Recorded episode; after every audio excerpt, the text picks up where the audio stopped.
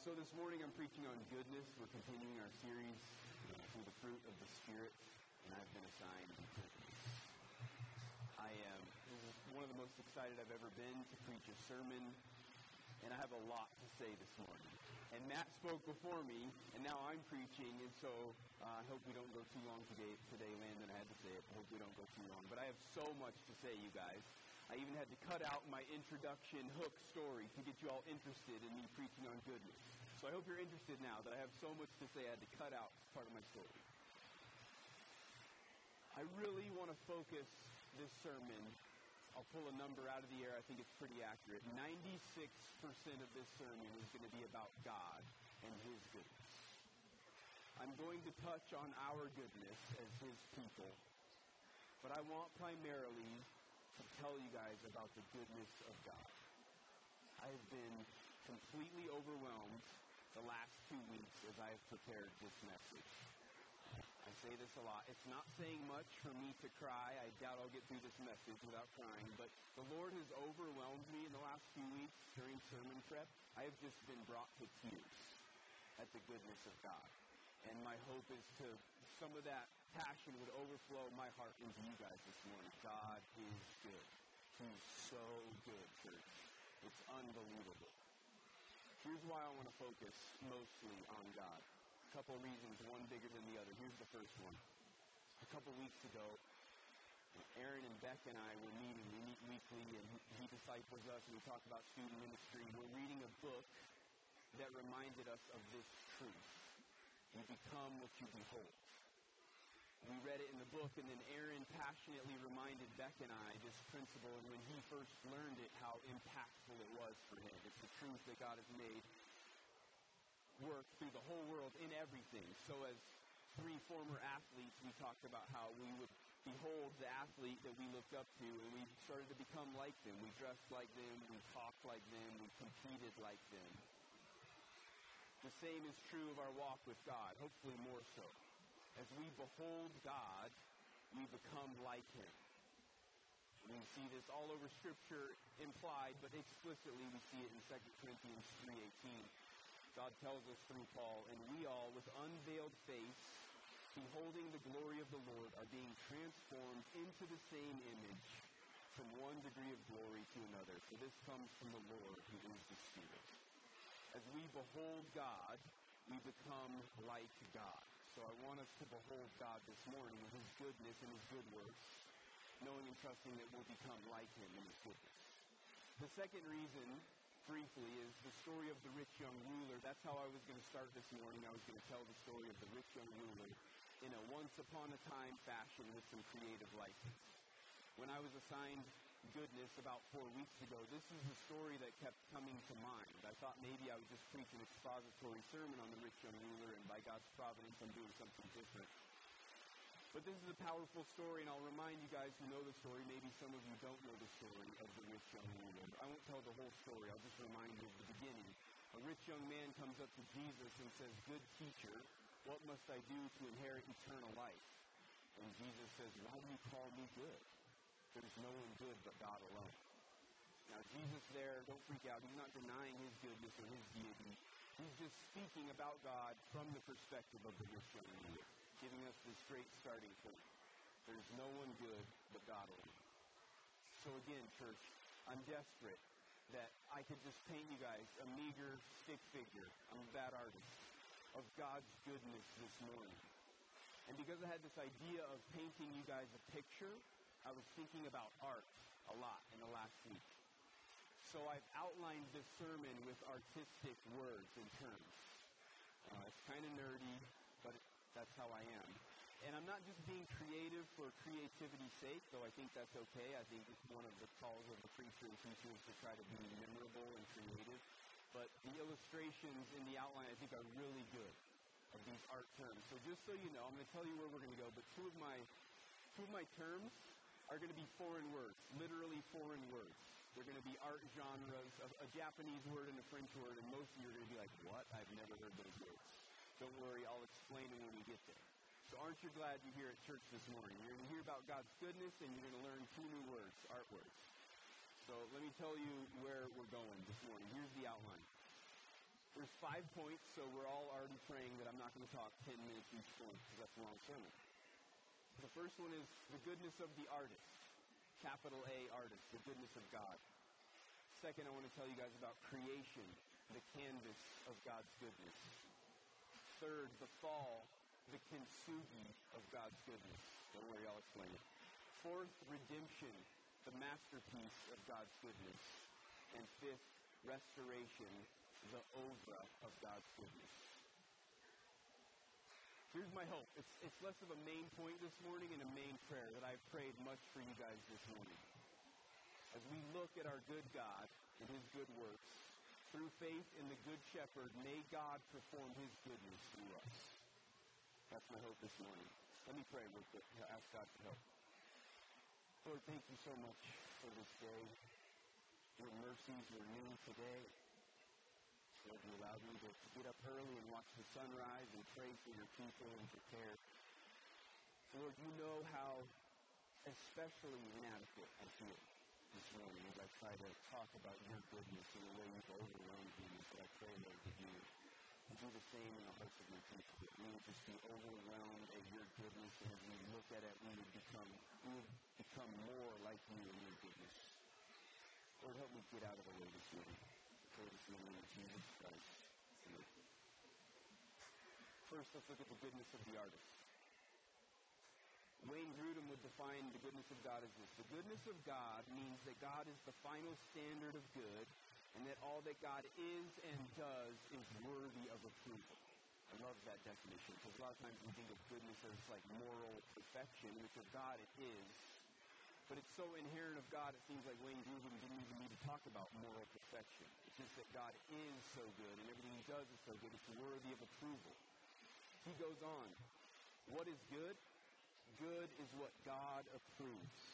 Why is what God approves good? Because he approves it. There's no higher standard of goodness than God's own character. Another pastor says this God's goodness is that he is the perfect sum, source, and standard for himself and for his creatures of, listen, of that which is wholesome, virtuous, beneficial, and beautiful.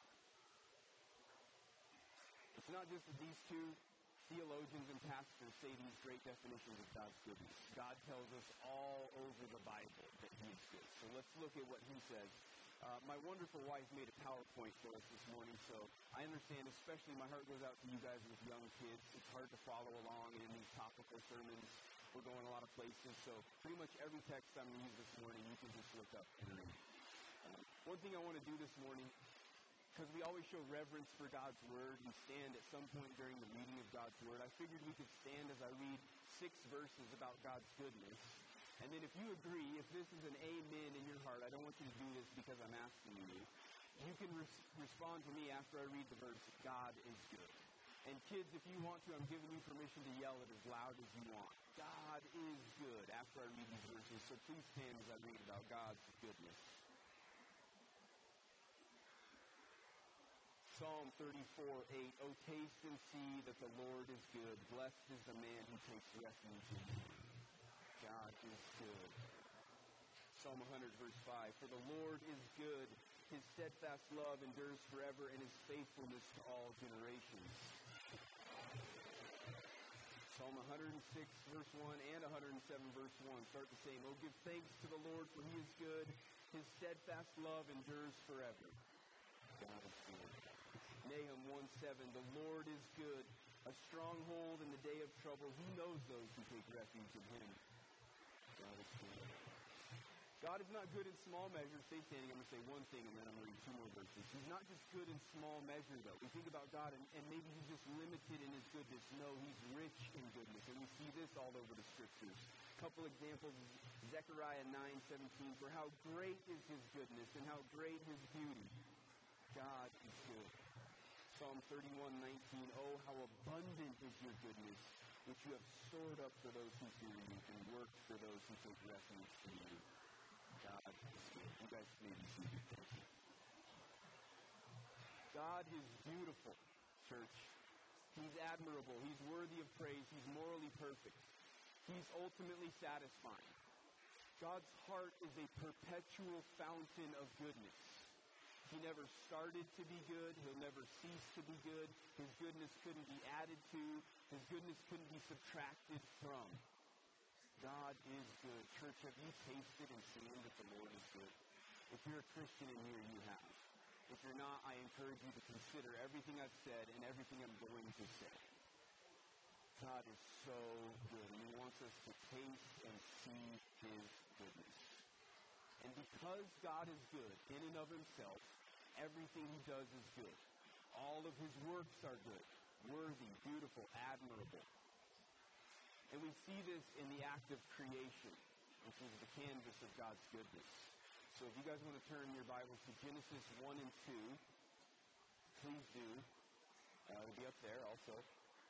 I'm not going to read the whole chapters, don't worry. I'm just going to point your eyes to a few things. God's goodness in creation. I want you guys to see six examples of God's goodness. I'm not claiming this to be exhaustive. In fact, I know I've missed some. You could study this and find way more aspects of God's goodness. But for the sake of time, I've narrowed it down to six that I really want to tell you about and I want you to see. The first is the goodness of everything God created. This is probably the most obvious.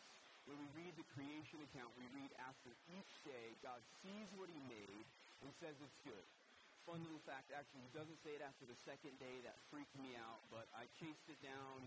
I have too much to say this morning to talk about that. I'll just tell you this. In verse 31, if you look at verse 31, and God saw everything that he made, and behold, it was very good. So that implies everything that he made, God looks at it, and it's very good.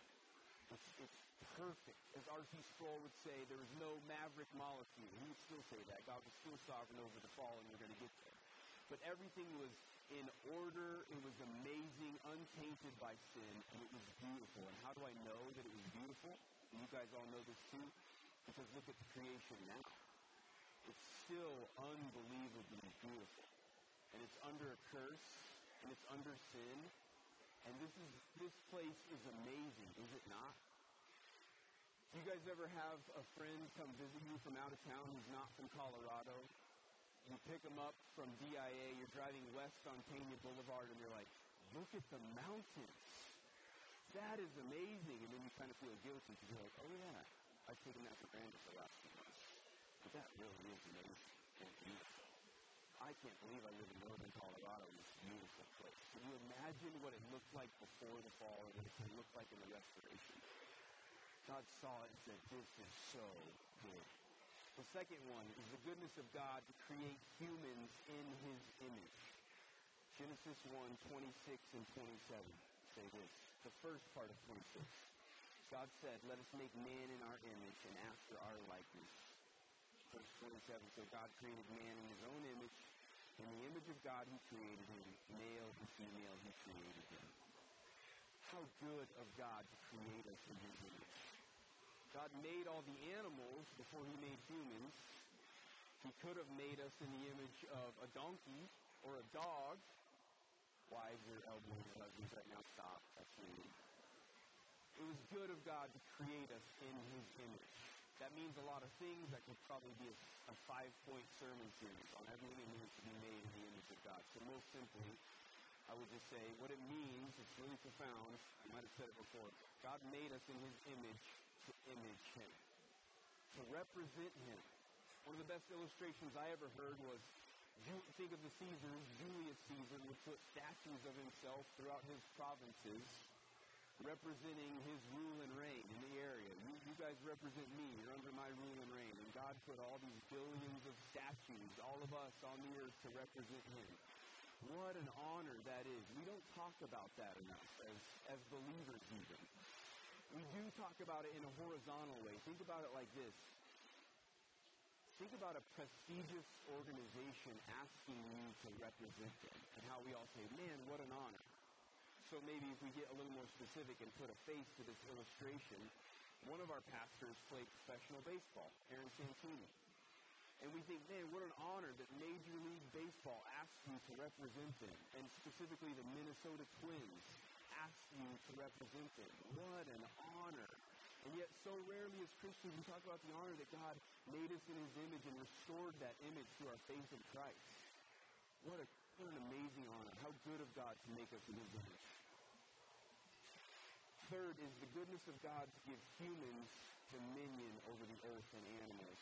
This is the second half of uh, verse 26 and verse 28 says this, and let, it, let them have dominion over the fish of the sea and over the birds of heaven and over the livestock and over all the earth and over every creeping thing that creeps on earth. Verse 28, and God blessed them, and God said to them, Be fruitful and multiply and fill the earth and subdue it and have dominion over the fish of the sea and over the birds of the heavens and over every living thing that moves on the earth. God called us to be good stewards of His creation. To be a steward means to have the careful use, control, and or management of the possessions of another that have been entrusted to you. God didn't have to give us dominion over this place. He could have created us but said, I'm going to stay in control. For those of you who are artists in here, I think of my wife Audrey or Michelle. Michelle actually painted a really cool picture of a lion in, in Smitty's office. It's big and it's amazing. Could you imagine doing this big piece of art, finishing it or almost finishing it, and then giving it to someone else to finish up and saying, I'm still going to sign my name in the bottom right. It's still going to go in the gallery. How amazing of God to do that. And the reality is he knew we were going to mess it up. That is good of God to give us stewardship over this place. We should take good care of it.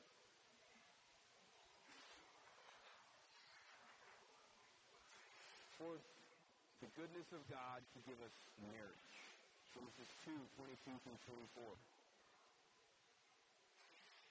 And the rib that the Lord God had taken from the man, he made into a woman and brought her to the man.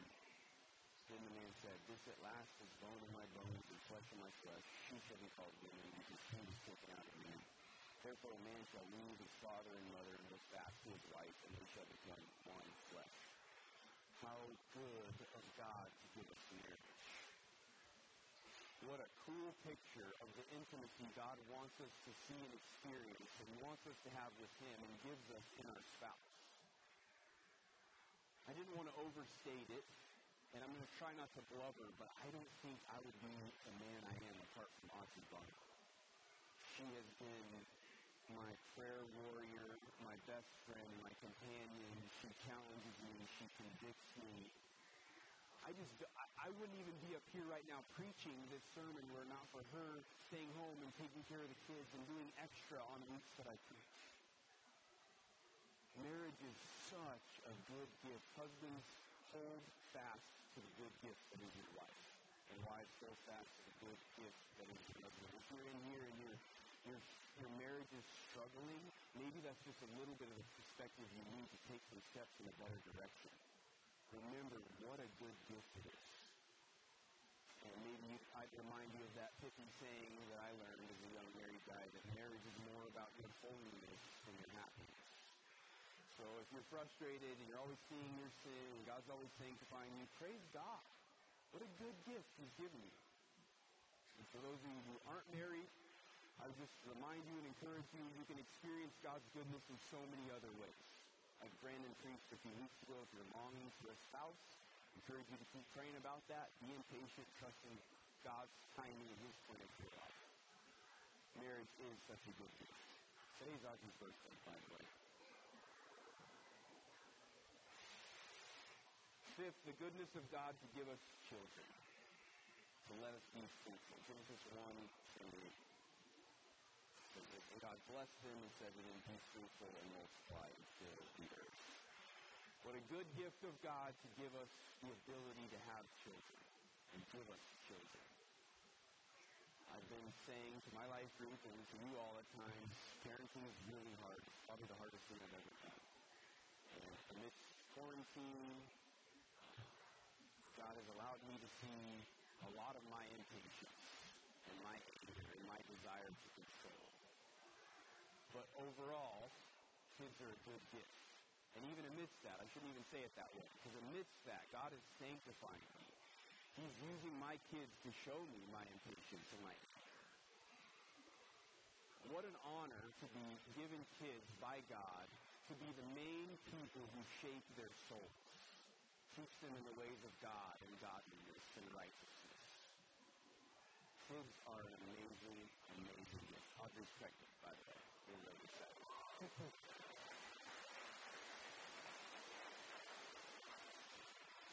And again, for those of you, I know people struggle with infertility here.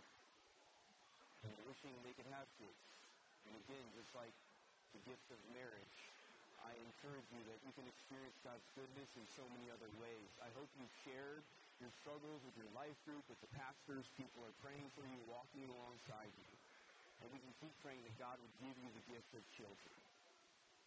And, and believe that he's, He has the power to do so. And if not, He's still good.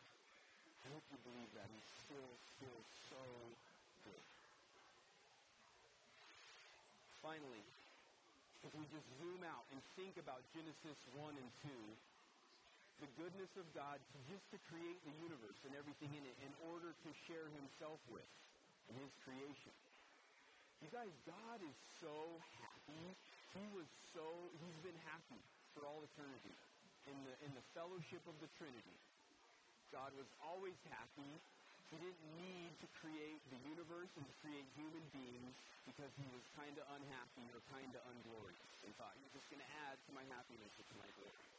And yet, out of his goodness, he's created this canvas to share himself with and his goodness with. And that's amazing. That's amazing. We didn't do anything to deserve to be created or saved. And God, in, in his goodness, out of the goodness of his heart, he's created it all. So creation is the canvas of his goodness. But for those of you who know the story, and for those of you who don't, there's an apparent mistake on the canvas. There's an apparent stain, or I'm about to change the medium of art. It's like God made this pot, gave it to humans, and he dropped it. One of the first things he did, he dropped it and broke it. It looks bad, but it's not. It brings us to the fall, which is the kintsugi of God's goodness. Kintsugi is a Japanese word that literally means golden joinery. It's also known as kintsukuroi, which means golden repair. It's the Japanese art of repairing broken pottery by mending the areas of breakage with lacquer, dusted or mixed with powdered gold, silver, or platinum. Guess the PowerPoint's not working. There was a really cool picture. Um, but you'll have to look. Oh, there it is. That's what kintsugi looks like. And I would argue, and many artists would, that that is more beautiful than it not having been broken. And, and we see God's goodness in the fall, and we see it even more specifically in redemption, that God had always known this was going to happen. We're not going to go there, but I believe God, this was not a surprise to God. In fact, it was allowed, and I'm even going to say it was ordained by God to be sovereign over everything, that the pot would drop and break, and we go, oh no, it's messed up. And he says, no, I'm going to make it look more beautiful than before the fall. That's what kintsugi is. So let me just remind you of the fall quickly, and then I want you guys to see God's goodness amidst the fall in at least two ways. It was really amazing, though, reading this chapter again with the lens of goodness on my eyes. It really brought it to light more. I hope it's helpful to you guys. Satan comes to Adam and Eve in the form of a snake. And he says, Did God really say you can't eat any of the fruit? And he said, No, we can eat all the fruit except for the fruit of the knowledge of the tree of good and evil, the tree of the knowledge of good and evil. Maybe those of you mature saints already knew this, but as I thought about it, it just blew my mind. Like Adam and Eve were never even supposed to have knowledge of good and evil. The same way we talk about, like if you ask a fish about water, he would have no idea what you're talking about. Before the fall, if you asked Adam and Eve what good and evil were, they, they wouldn't have any idea what you're talking about. They just lived in the water of God's goodness. They, they made no judgments about what was good or evil because that was God's job. And then the other amazing thing that came to me just this week is, is Satan gets Adam and Eve to question the goodness of God. I think that's the crux of it. I don't think I'm adding that to this text just because we're preaching on goodness. There, he says, it's, it's okay to eat it because if you do, you're going to become like God, knowing good and evil. And, and, and Adam and Eve are, thinking, wait, is God really good? Or is he holding out on us? And that was the, the root of the first sin. Is, is God good? I don't think he is. I think he's holding out on us. Even though these dum-dums forgot about Genesis 1, 26 and 27, they were already like God. He already made them in his image. They questioned his goodness. They ate the fruit, and sin came into the world. Let me show you two aspects of God's goodness amidst the sin. First is Genesis 3, 14 and 15. As God is Hold on. We're going to we're to see this. I skipped part. The first pronouncement of the gospel. Uh, the nerdy theologians, like we call it, the proto-evangelium. The first pronouncement of the gospel we're going to see in Genesis 3:15. As God is pronouncing a curse on the snake, we're going to see an amazing promise to mankind. So read with me Genesis 3:14 and 15 the Lord God said to the serpent, Because you have done this, cursed are you above all livestock and above all the beasts of the field. On your belly you shall go, and dust you shall eat all the days of your life. Verse 15, I will put enmity between you and the woman, between your offspring and her offspring. He shall bruise your head, and you shall bruise his heel. Now, there's lots of debate in Christianity about a lot of different theological things and Bible interpretation. And I'm not this big scholar who's been studying for years, but this Genesis 3:15, I've actually never heard of a pastor or a commentator or a theologian or a church historian who doesn't believe that Genesis 3:15 is the first promise of the gospel. God here is basically saying from here on out, there's going to be a battle between good and evil, between the seed of the woman and the seed of the snake, and, and the seed of the woman is going to win. Good is going to win. The, the life and death and resurrection of Jesus Christ is the seed of the woman stomping on the head of the snake, a fatal blow. And the death of Jesus is the strike of the snake on the heel of Jesus. He got poisoned he died, but death couldn't hold him. He rose again. He stomped the snake's head. And here we see the first promise of the gospel. It's, it's amazing, you guys. God is so good. Just came over me like a wave this week. God is so good that he can't even finish pronouncing a curse on his greatest enemy without speaking a blessing to the people he loves.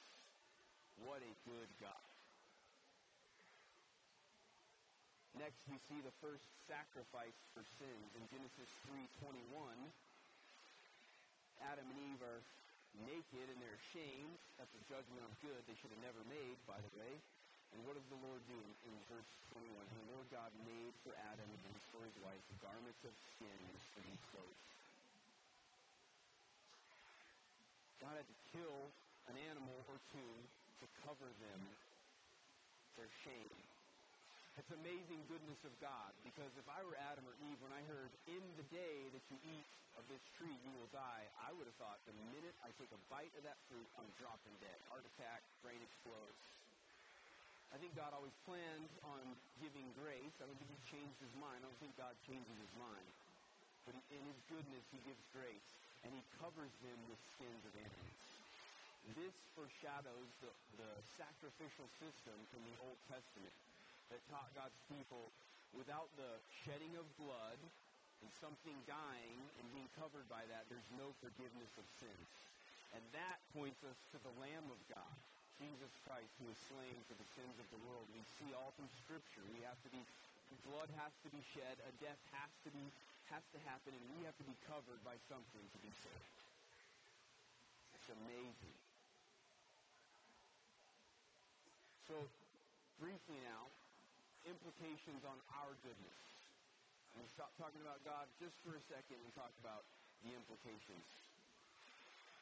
Before sin came into the world, humans were able to do true and pure acts of goodness. They had living spirits, desire to honor and glorify God. And we were able to.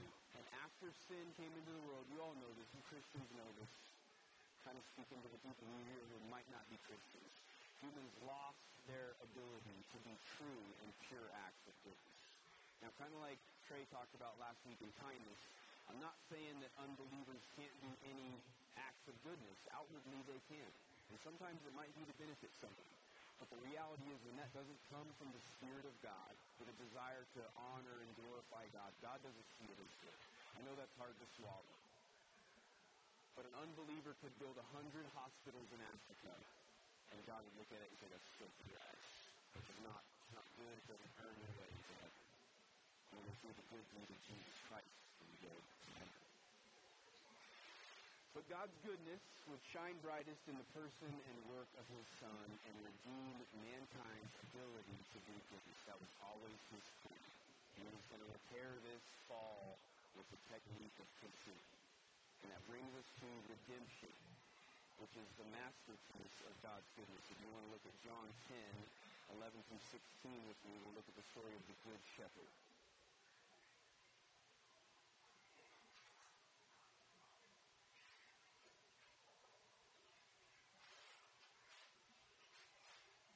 John 10, verse 11. I am the good shepherd. The good shepherd lays down his life for the sheep. He was a hired hand and not a shepherd who does not own the sheep, sees the wolf coming and leaves the sheep and flees, and the wolf snatches them and scatters them. He flees because he is a hired hand and cares nothing for the sheep. I am the good shepherd. I know my own, and my own know me, just as the Father knows me, and I know the Father, and I lay down my life for the sheep. And I have other sheep that are not of this fold. I must bring them also, and they will listen to my voice. It's really hard to talk about the goodness of God in general, and especially in his redemption, and only talk to you guys about three things that I see from this story. The whole Bible, and especially the New Testament, is full of us learning what the goodness of God is in redemption. That's the whole Christian life is learning how good God is in the height and the breadth and the depth and the width of God's goodness to give us his son. So with that said, I just want to point out three three quick things from God's goodness in redemption. The good shepherd lays down his life for the sheep. In the same way that I sometimes get callous to the beautiful mountains to our west, I've noticed in my heart, and I bet you guys have too, that we're not stirred to unbelievable worship every day for the goodness of our salvation, the goodness of the Good Shepherd to lay down his life for us. And I'm not trying to gospel guilt you right now, but I just pray that for me and for this church, that we would never callous to that. Jesus Christ came as the Good Shepherd and died for us. It is the masterpiece of God's goodness. He who didn't spare his own son, how will he not also with him graciously give us all things? Greater love has no one than this, when someone lay down their life for their friends. Where would you be apart from this, the good shepherd laying down his life for you? Audrey and I think about this a lot. We, we were living really empty, really debaucherous lives before Jesus saved trying to fill our hearts with so much empty stuff. And by His grace, He just gave us eyes to see. Jesus is God. Jesus is Lord. Jesus is Savior. I'm a sinner. I don't want any of this crap that I'm holding. I just want Jesus. I hope you guys would think about where you would be without the Good Shepherd laying down his life for you. For those of you who don't follow this Good Shepherd, I just call you to believe that he's a Good Shepherd, and everything you're trying to fill your heart with isn't going to satisfy you. I've tried it. I've tried it all. I promise. I've tried it all.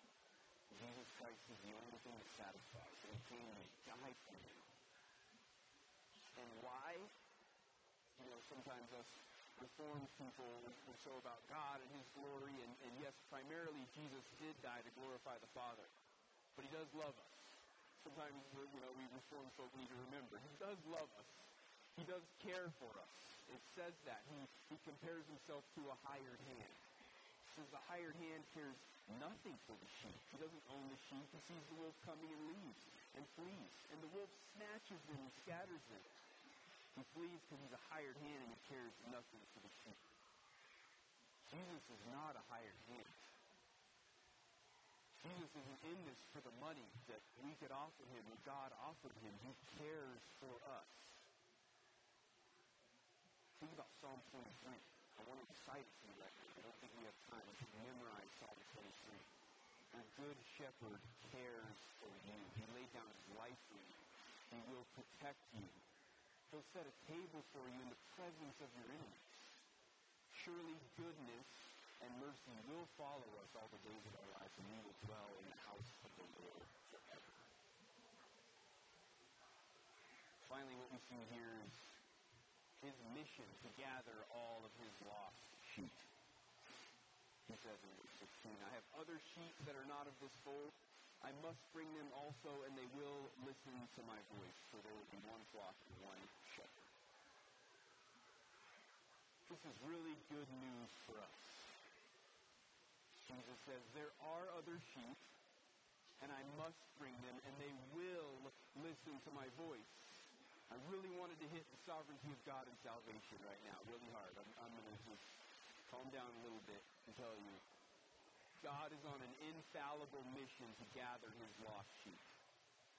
And what an amazing gift of his goodness to invite us into this mission and trust that as we do good deeds and preach the good news, that the sheep will hear the voice of their shepherd through us. Praise God that it's God who saves and calls us to, to preach the gospel and go to sleep at night and sleep well.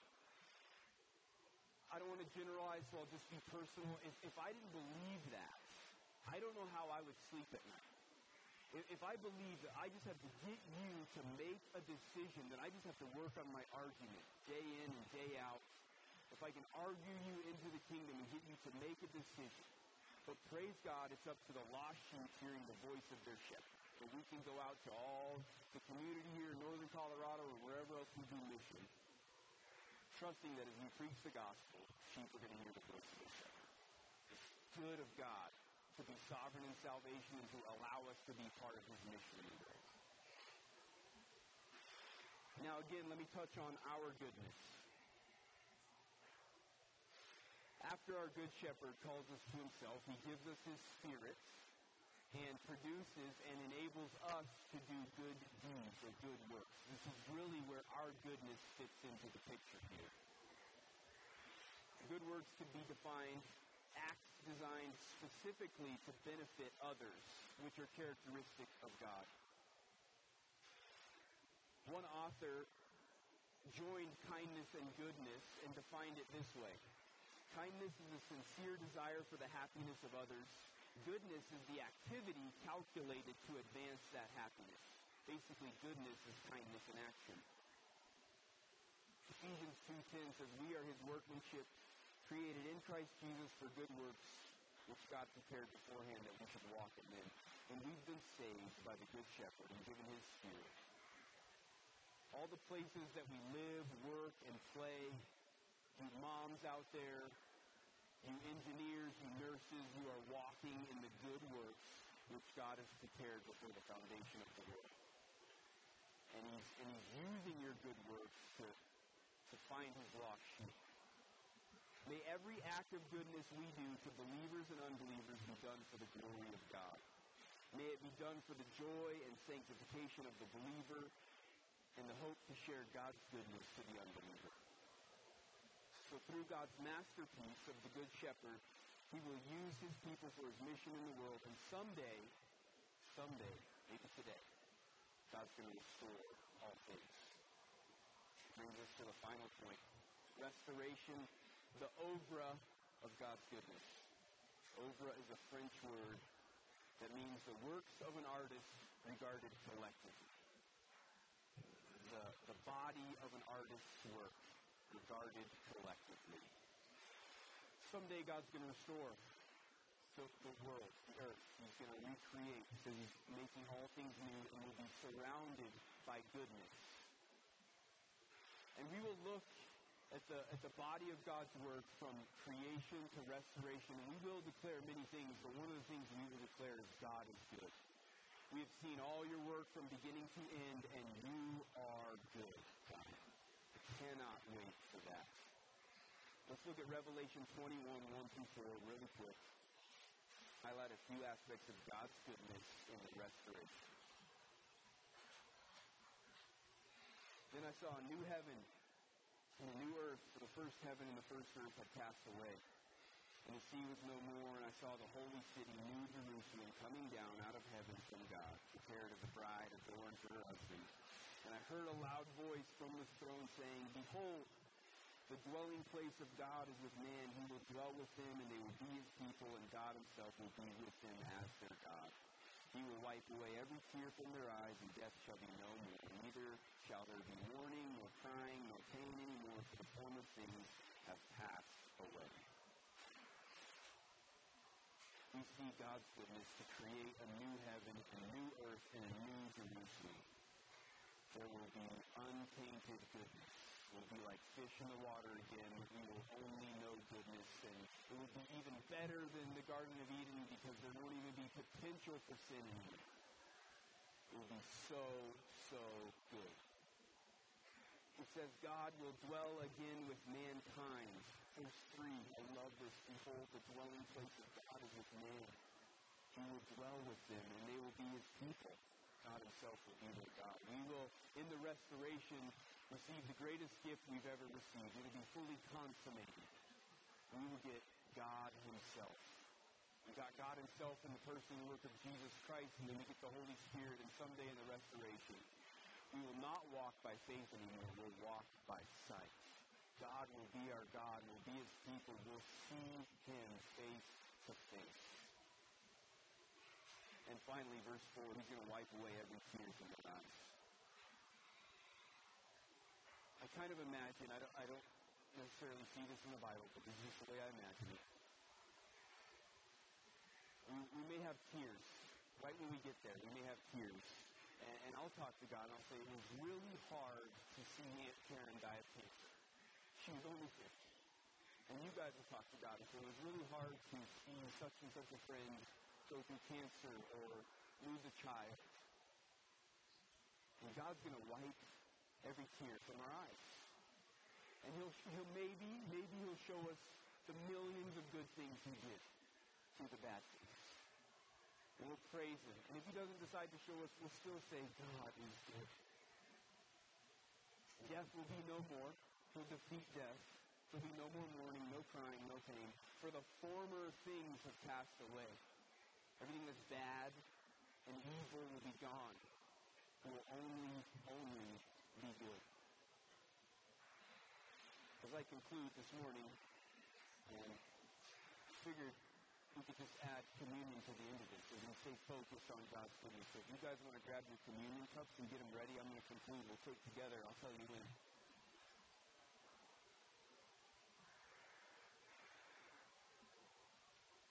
I've just poured my heart out to you guys about God's goodness. And yet I know many of you may be, may be suffering right now.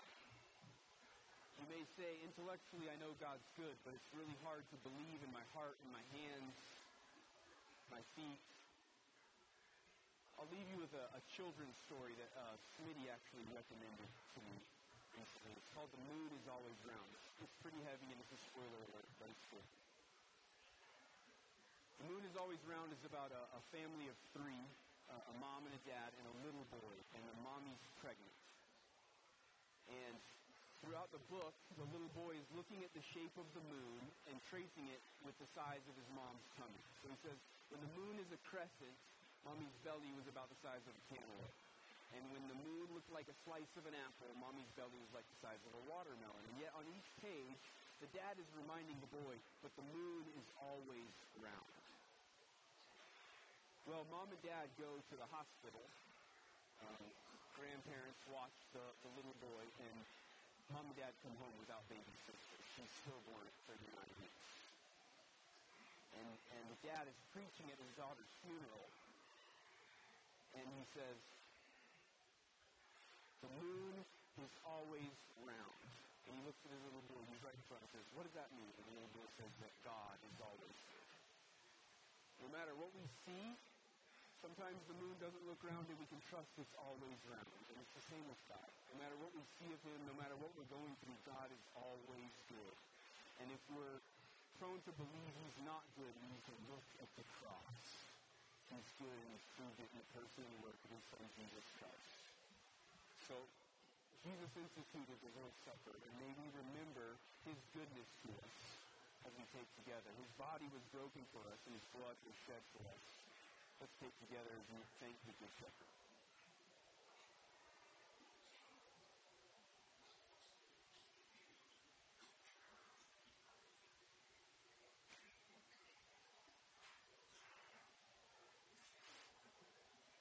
Lord, thank you for your goodness.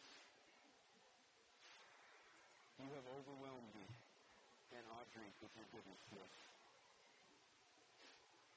Lord, I pray that you would just overwhelm your people today with your goodness. That as we behold your goodness, we would become more like you in your goodness. Lord, this church body is a gift of goodness to me. I know everyone feels that way. Thank you for this church family, Lord. Thank you for the gospel of your Son, Jesus Christ. God, we do declare this morning that you are so good. We love you, Lord, and we praise you. We thank you in the name of the Good Shepherd, Jesus Christ, who is our, our Lord, our Savior, our King, and our Church.